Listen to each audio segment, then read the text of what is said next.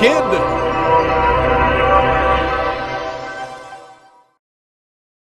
I like dropping bombs, but my dad, he doesn't like dropping bucks.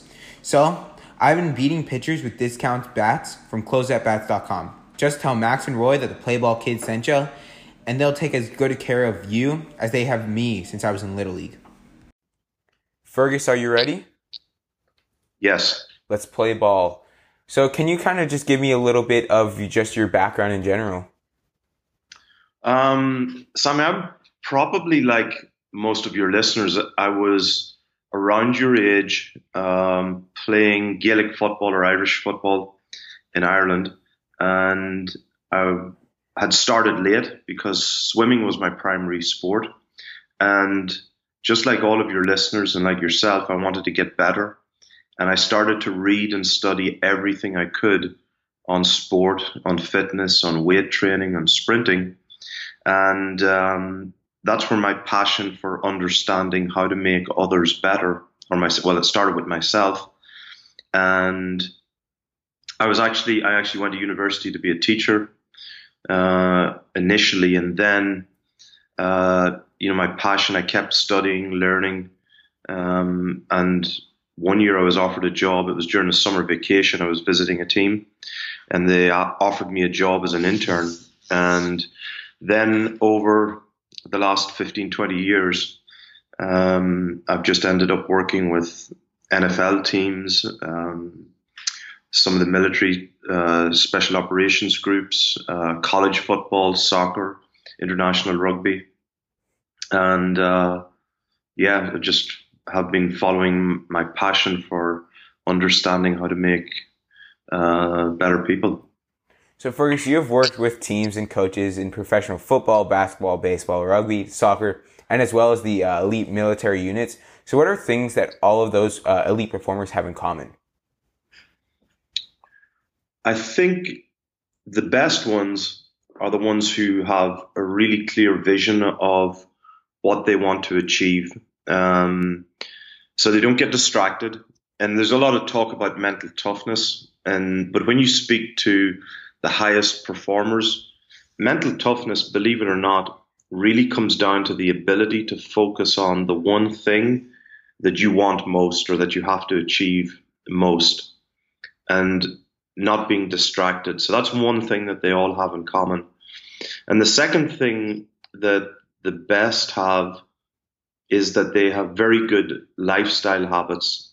So the habits that they have away from uh, sport or uh, their job are good, healthy lifestyle habits. That's what allows them continue to compete uh, longer than anybody else. Because sometimes we have this impression that you uh, you know you can just get there um, that, that all great athletes are good from the beginning and that's not true um, like i mean almost every you know great whether it was quarterback or wide receiver or or whatever when i was, was speaking to them they would always tell me well i wasn't the best in my class or i wasn't even the best in my my family um, and so the point is that you have to keep on that path, but having good lifestyle habits is fundamental. It's the basis on which you can keep getting better at your sport over a number of years.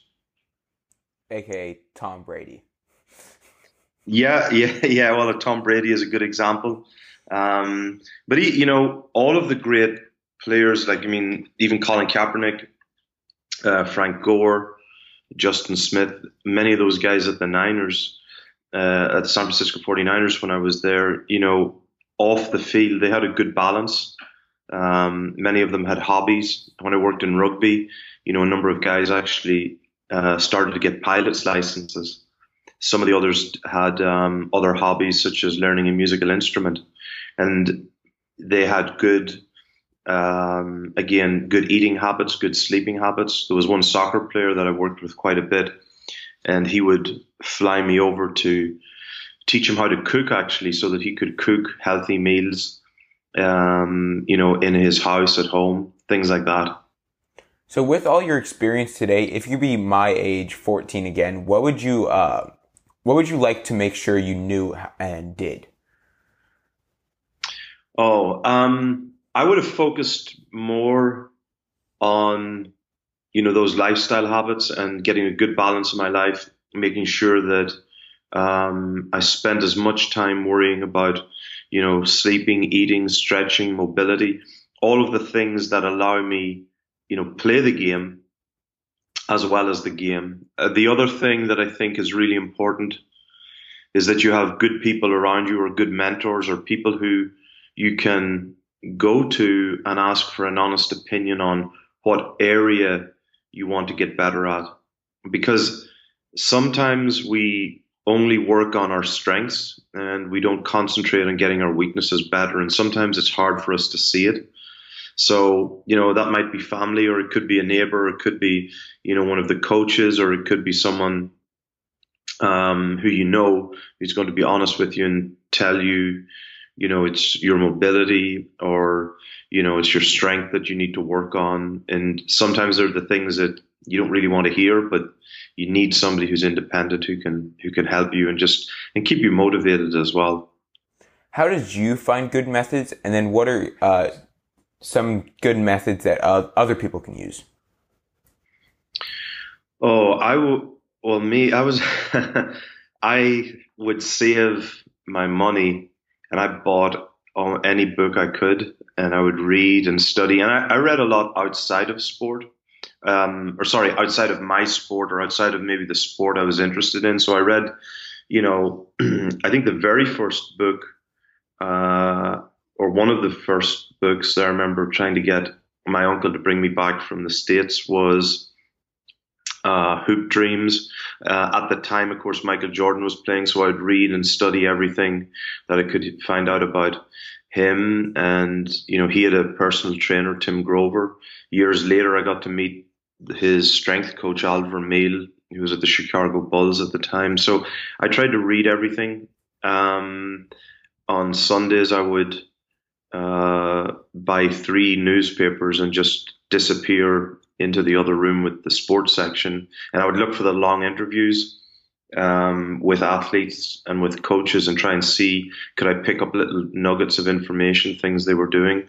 So I think that you can do that. I think you can, you know, try and read as much as you can. The only thing to be careful of is, you know, try and make sure that the the sources that you read are, are good because there's a lot of conflicting evidence out there. So that's why, like I say, it's always good to have a mentor or someone, a coach, someone that you can lean on as well, so that you don't get going back to my very first point. It's don't get too distracted. Know exactly what it is that you're trying to do and focus on it and and enjoy it. I think you, you asked me earlier um, things I would do differently. One is there were probably a lot of times when I didn't enjoy playing as much as I should. I should have really enjoyed it more, and that's that's really really important. So, what advice would you have for parents who are trying to find a coach for their young athletes?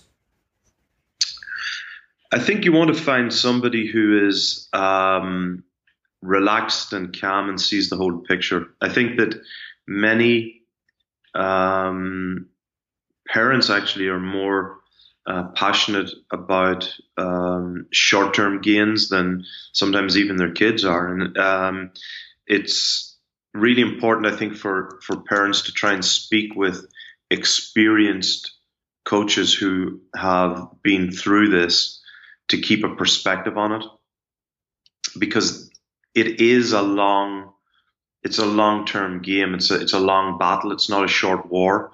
Um, and or, or, sorry, it's not a short battle; it's a long war. So it's really about having a slow and steady um, plan to progress. Nobody's going to, you know, make the the major leagues very young. You you got to have a plan for how you're going to get there. And we're seeing more and more in every single sport later developers.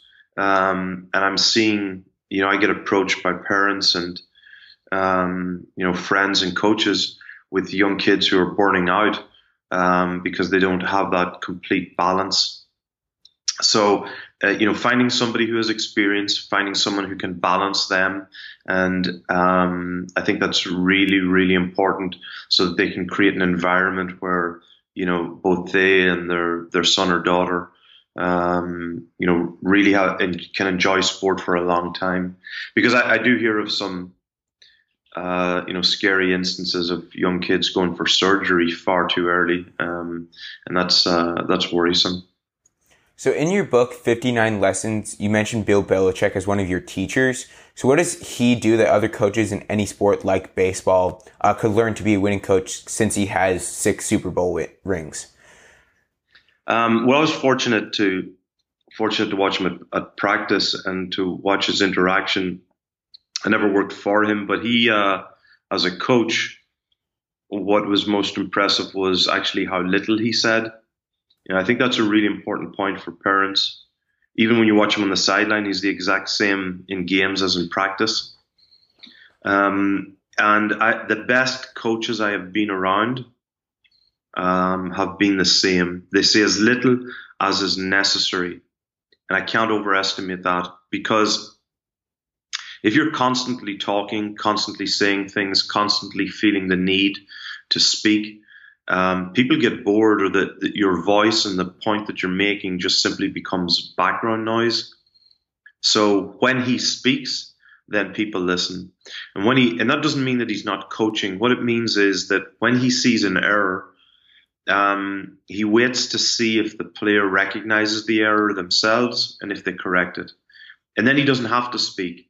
But the real bonus in being a coach like that is that the player is becoming more intelligent and the player is becoming better on their own. And that's really what you're looking for, you know, in a, in a young kid is you want to see the player not learn, you want to see the player learn how to learn to get better.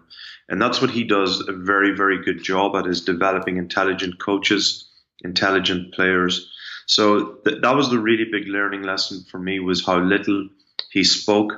And the other interesting thing was that he spoke generally with the coaches, not to the players, and he allowed his other coaches speak to the players. So I think for parents, I think for coaches, I think there's a lot to learn. Um, and again, the best coaches I've been around, uh, that's one of the, the common traits because when they speak, the few times that they do, everybody listens. Yeah, I've always tried to, uh, throughout my whole entire life, try to become my own coach uh, in a mm-hmm. way so I feel what I did wrong or how I moved not well.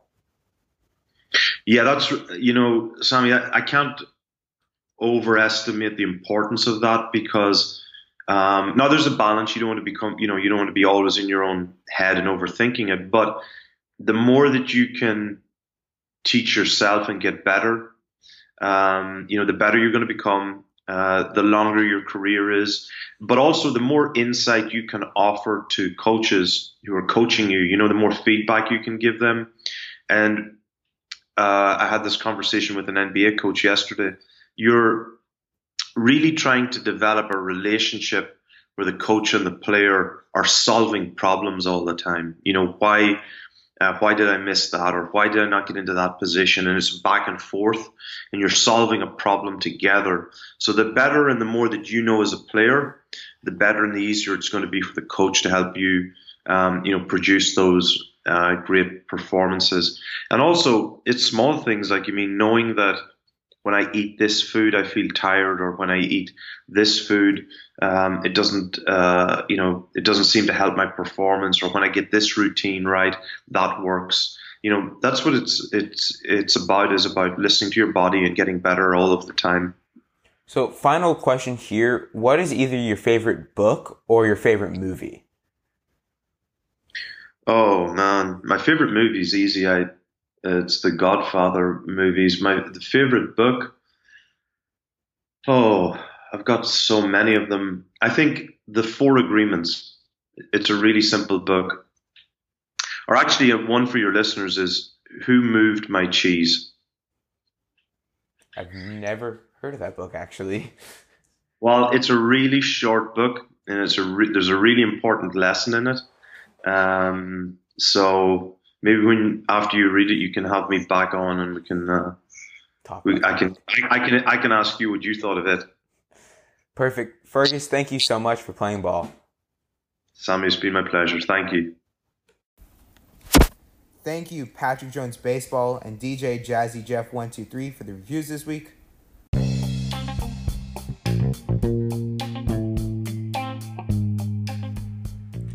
Hey, it's Sammy here. Thanks for listening. If you enjoyed the show, I would like to ask for your help. Tell me what questions you would like answered.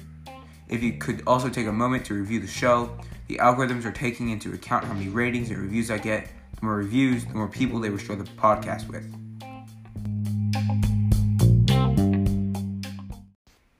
And don't forget to play ball, kid.